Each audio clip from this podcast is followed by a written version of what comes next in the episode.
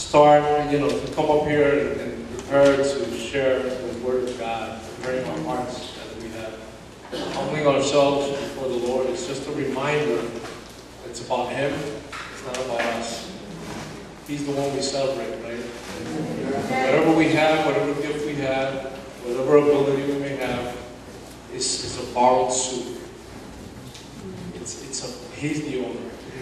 Right? I have a friend who would show up borrowed suit and everybody would praise him because of that fancy suit he had.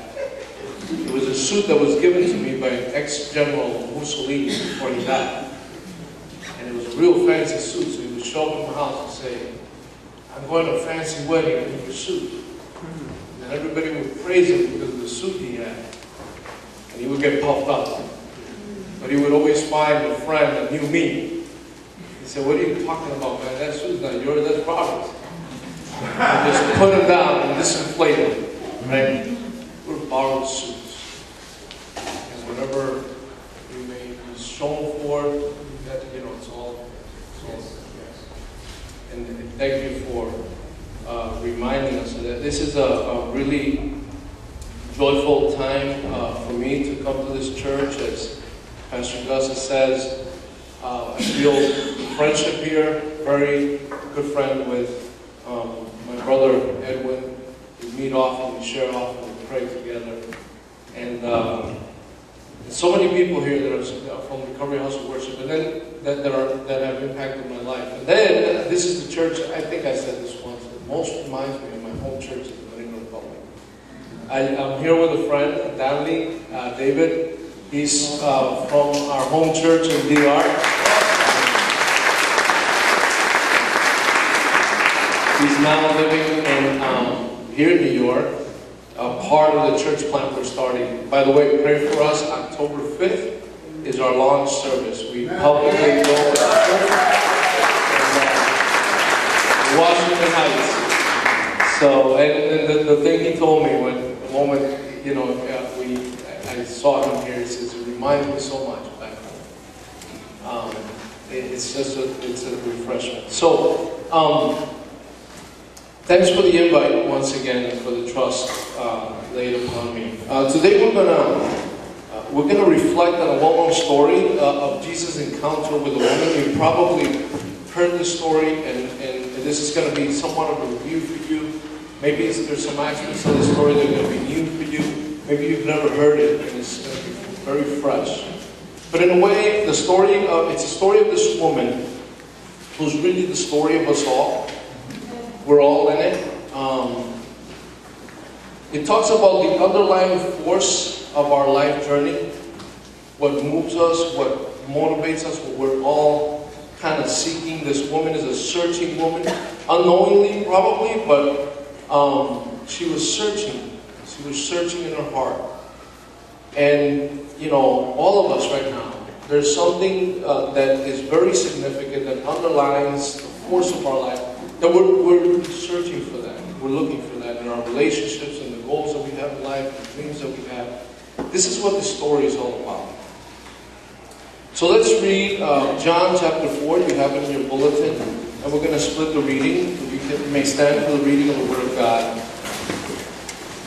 Uh, I'll read from verses 3 to 19. John chapter 4, verses 3 to 19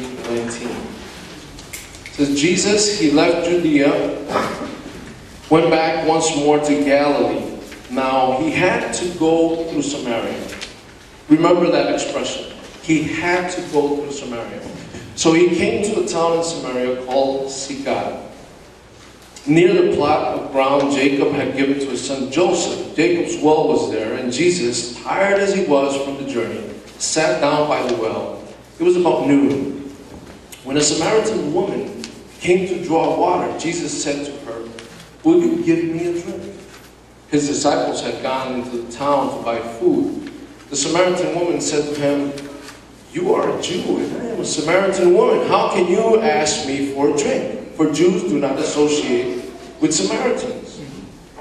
Jesus answered her, If you knew the gift of God, and who it is that's asking you for, for a drink, who it is that asks you for a drink, you would have asked him, and he would have given you living water. Sir, the woman said, you have nothing to draw, and the well is deep. Where can I get this living water? Where can you get this living water? You are, are you greater than our father Jacob, who gave us this well and drank from it himself, and did also his sons and his livestock? Jesus answered, Everyone who drinks this water will be thirsty again, but whoever drinks the water I give them will never thirst. Indeed, the water I give them will become in them a spring of water welling up to eternal life. The woman said to him, Sir, give me this water so I won't get thirsty and have to keep coming here to draw water. He told her, Go call your husband and come back. I have no husband, she replied. Jesus said to her, You are right when you say you have no husband. The fact is, you have had five husbands. And the man you now have is not your husband. What you have said is quite true. Sir, the woman said, I can see that you're a prophet. this is the word of the Lord. You may see. May be seated.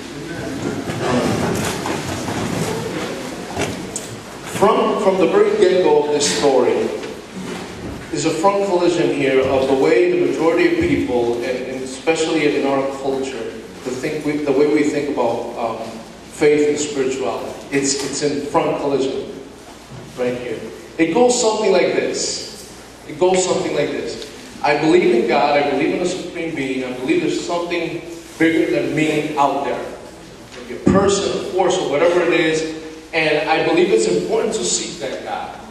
And I want more of that in my life. And you would not believe the effort and the obstacles and the difficulties that I have in my life in my spiritual search. I really try, but in a city like this, there's so much against it. There's so much you gotta go, you know, that there's so much that I have to overcome. I mean, all these obstacles that I have to overcome in my spiritual, you know, we, we think of spirituality and spiritual search as obstacle racing. I didn't know obstacle racing was considered a sport.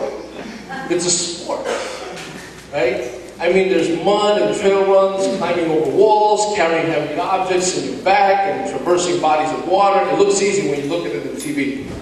But when you get at it, when you do it, five minutes into it, you drop dead, right? Traversing bodies of water, crawling under barbed wire, jumping through the fire. All that stuff, it seemed like, man, to find God you would not believe the conditions of my house, the conditions of work, the situation, you know, the struggles that I have. But I'm at it. I'm struggling. I'm trying. It's pretty much how we conceive of spirituality and faith. But this story turns that thing all around, turns that thought upside down. Because this story is the incredible obstacles Jesus has to go through to get to this woman and to get to us. He's in the, I mean, when you talk about obstacle racing sport, Jesus is the man. He's the guy, he, he traverses everything. He overcomes all the obstacles, and interesting, the obstacles that she herself is raising. If you would ask her, she would probably talk about all the difficulties she has in her search for God. She's a spiritual woman, she's a religious woman. But Jesus is telling you, know, Jesus is showing this story. No way. No way. I want to show you all the stuff I got to go through to get to you. And you don't make it any easier, by the way. so let's talk about those obstacles that Jesus has to overcome, those barriers that he has to jump in order to get to us. First of all, I'm going to start with the easy one, with the easy barriers, the external barriers. They don't make it easy, but they're the easier ones. When we get to the hard one, you see why it's hard, why I call it easy. And these external barriers are the racial and the cultural and the religious and the moral barriers that Jesus has to overcome to engage with this woman. You know, Jews and Samaritans, they don't get along. It's like Dominicans and Puerto Ricans in the 60s and the 70s. Now we're like, you know, we got to stick together because there's much more Latino groups and, you know. But it was like, you know, it was an insult to tell my dad he was a Puerto Rican. It was an insult. It was like, what, you know, what are you talking about? And I grew up with that thought, right? And then you study our roots and what, what? We're in the same place, man. We, you know, we eat the same food and everyone. We, we just these barriers that we raise up. The Jews in Samaria had deep, deep cultural and historic and religious barriers that separated from one from another. A history of long conflict, racial conflict, historical conflict, wars among them. The Samaritans were considered half-breed uh, Jews. They're, you know, I'm not going to go into the story of it, but you know, they lived in the same territory and they avoided each other like gang turf. You know, you don't cross that street, you don't walk through that street. You know, you and for the Jews it was like, you know, you're gonna get contaminated. You, you're in danger when you walk in there. You might go through that neighborhood on the other side and you come out contaminated. You can't go to the temple that day, that kind of stuff. So there was deep racial separation and conflict between them. Kind of like, you know, what we have, and we're, we're living here. You look at Ferguson, I have a, a, a, white friend who I'm coaching, and he's from Ferguson. And he tells me, Robert, what you're seeing happening there is just symptom. It's a symptom of a deep divide. Says, my parents are Christians, he tells me. And how much racial blurbs and, and all the stuff that they come out, you know, and I have to confront them all the time, and they're people of faith. He says, you wouldn't believe the divide that is there. And, you know, our discussion about race is so controlled by our prejudices and our history of pain or of abuse or whatever it is. This stuff here is deeper than that. It's really deep. It cuts deep. And then there's this cultural and social barrier. It was scandalous for a Jew to be seen talking in public with a woman alone. It was a scandal, and if he's a rabbi, he's considered a rabbi, there goes his reputation. Just to be seen talking to a strange woman alone. Remind yourself, this is not New York City we're talking about. This is a traditional small town culture. In our towns some of us have come, you know, countries, still, man, a guy alone with a woman talking, you know, in a well, that's like, oh man, that's trouble. Right? That's trouble. Well, in this traditional culture, it's even more. And to make things worse, it's a Samaritan woman. And there's the religious divide. Serious differences of opinion about faith and spirituality. We're going to read this in a moment. But they go into this discussion of where it is that we're supposed to worship in this mountain or in Samaria, you know, and Jesus tells them. I mean, Jesus doesn't shy away from the conflict. He says, You Samaritans worship here, but you, you don't know what you worship. We, you know, salvation comes from the Jews. Let's clarify that. He doesn't like avoid the conflict, but then he tells them something has happened that destroys that barrier. The barrier is real. I'm not going to deny it. I'm not going to live like, oh, that's nothing. It's real, but something has happened that destroys that barrier. But it gets worse. It gets worse. Moral, the moral divide. And here is something, here's where the story really emphasizes this one. You notice that this woman goes alone to the well. And it's midday. Women do not go alone. They go with a whole bunch of other women that help, you know, they help each other. They go early in the morning before the sun hits. They're this kind of a protective group. They're supporting each other. This woman doesn't want to hang out with the other woman in the neighborhood. And the other woman in the neighborhood don't want to hang out with her. And she goes alone to the well at midday. Which means one thing. There's something wrong about this woman that even her own people don't put up with her. And she's kind of fed up with them too. And we see through the story because we learn by the interaction with Jesus that this woman in a traditional small town culture has had five husbands. It means that probably everybody in town knows one of those husbands.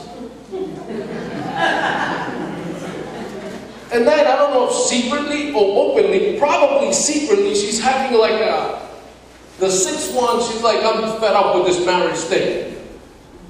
Let's just live together. Let's just, you know, whatever. We don't know if it's an adulterous situation. We don't know what it is, but that's a no-no in that culture. Maybe nobody knew about that one. The Samaritans didn't put up with that one. So this woman has something, and think about this. The Samaritans were superstitious people.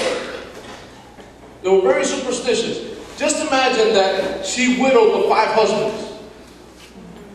in that culture, man, this woman has a curse.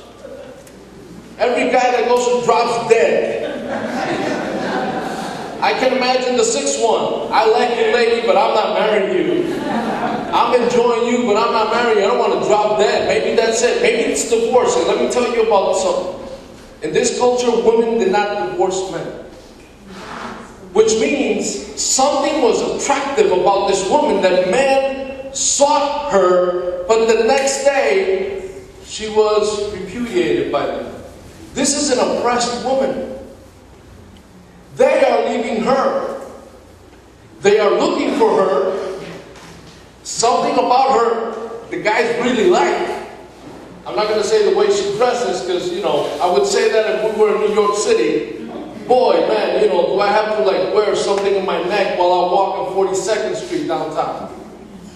It's not New York. You know, they're properly covered. It's a conservative. There's something really beautiful. Maybe beautiful eyes, maybe the way she talks. I don't know what it is. But the thing is, after they're with her, she's no longer, there's something, there's some defect. Maybe she doesn't cook right. It was, they could do, they could do, leave her, you know. I mean, I kind of understand that one, man. uh, you know, but, you know, maybe, I don't know what it is. Maybe she doesn't use the deodorant. I don't know what it is, but there's something that's bad with her that they can't put up with, and they leave her. Maybe it's some physical ailment. Maybe it's some defect when she takes her clothes off. I don't know what it is, but they leave her. This is not the typical immoral woman that's flirting around with men. This is an oppressed woman who's being left by men that use her. It kind of changes the story a little bit, right? Man, and Jesus gets to her. Yes, she's living in an immoral relationship, but he's identifying. He's saying, I know there's something deep in you that is hurting. This woman is in the bottom pit of marginalization and oppression. She, she does, Jews don't like her. Men can't out, you know, the, the problem with her. Her own sisters in the neighborhood, they can't hang out with her. I mean, just think about this woman and how she's feeling. And all the obstacles Jesus has to go through. And this is the point. Jesus deliberately and intentionally crosses all these barriers to get to this woman. You know, he starts a conversation with her. He's the one who initiates the conversation. And everything that she says to kind of, you know, evasive comments, he takes advantage of to continue to engage in conversation with, with her. And literally, he does not, he doesn't care that his reputation is on the line as a man and as a rabbi. He doesn't care what people say. He doesn't care how it looks to reach this woman, to engage this woman. But even more poignant yet, even more like emphasized in the text. In verse 4, if you observe, it says that he had to go through Samaria. This is something that is meant to stand out. Why? Because really, Jesus did not have to go to Samaria. The Jews were accustomed to avoid Samaria. There were routes that would take you to the other side of the river. It's like, you know, upper Manhattan, you want to go to Midtown, you want to avoid Harlem, you go, you know, you cross over Jersey Shore, and then you cross over the Lincoln Tunnel, and you avoid Harlem. Right? That's kind of the route. You don't go through Harlem. I remember, man, I remember in the 70s when I grew up in Washington Heights, and the Dominican, you know, you don't go through Harlem. You kind of avoid it. You go through the outside highways. Right? That, that was the thought. And that was the thought here. That, was the custom. That was the route. He didn't have to go, but it says that he had to go through Samaria. There's a commentator, his name is D.A. Carson. He says this is a rare expression.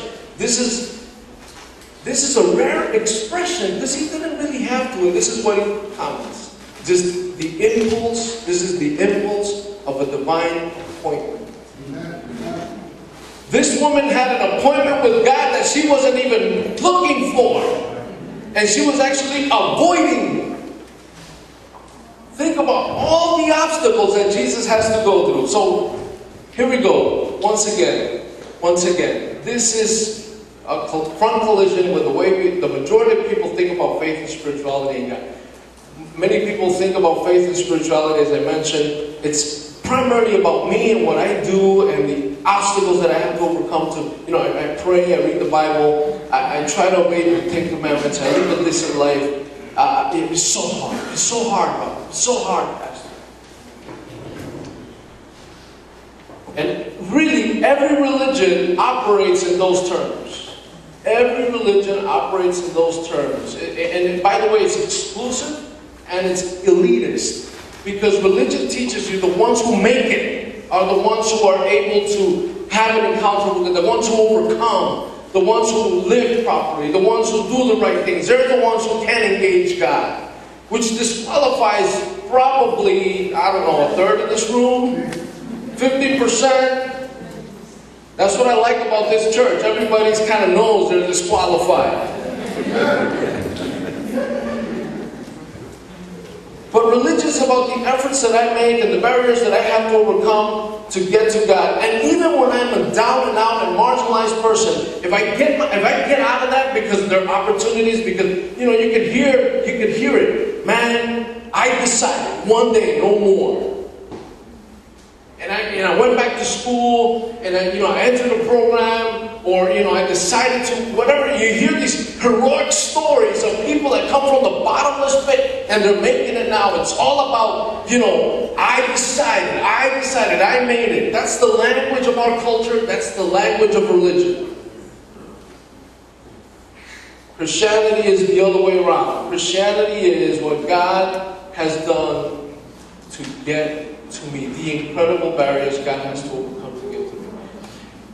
You could be like in your life, kind of like like this woman, avoiding you don't want any trouble, you don't want to mess with anybody, you want people messing with you. You have your agenda, you don't want, you know, you're in this secure little life distance, a little bit from pain, you're kind of tired of that, and you've built your life around protecting you from other people and being isolated, being like on yourself, nobody bother me but not from Jesus. You cannot hide from this man. He will show up when you don't want him to show up. He will ask you stuff that you don't want him to. he, he's going to be a menace. And maybe today he's a menace. Maybe today you came like, okay, okay, okay, I'll, you know, I'll go. maybe, I don't know what it is, but Jesus is like in this hot pursuit. And he goes through all these impediments to reach 求。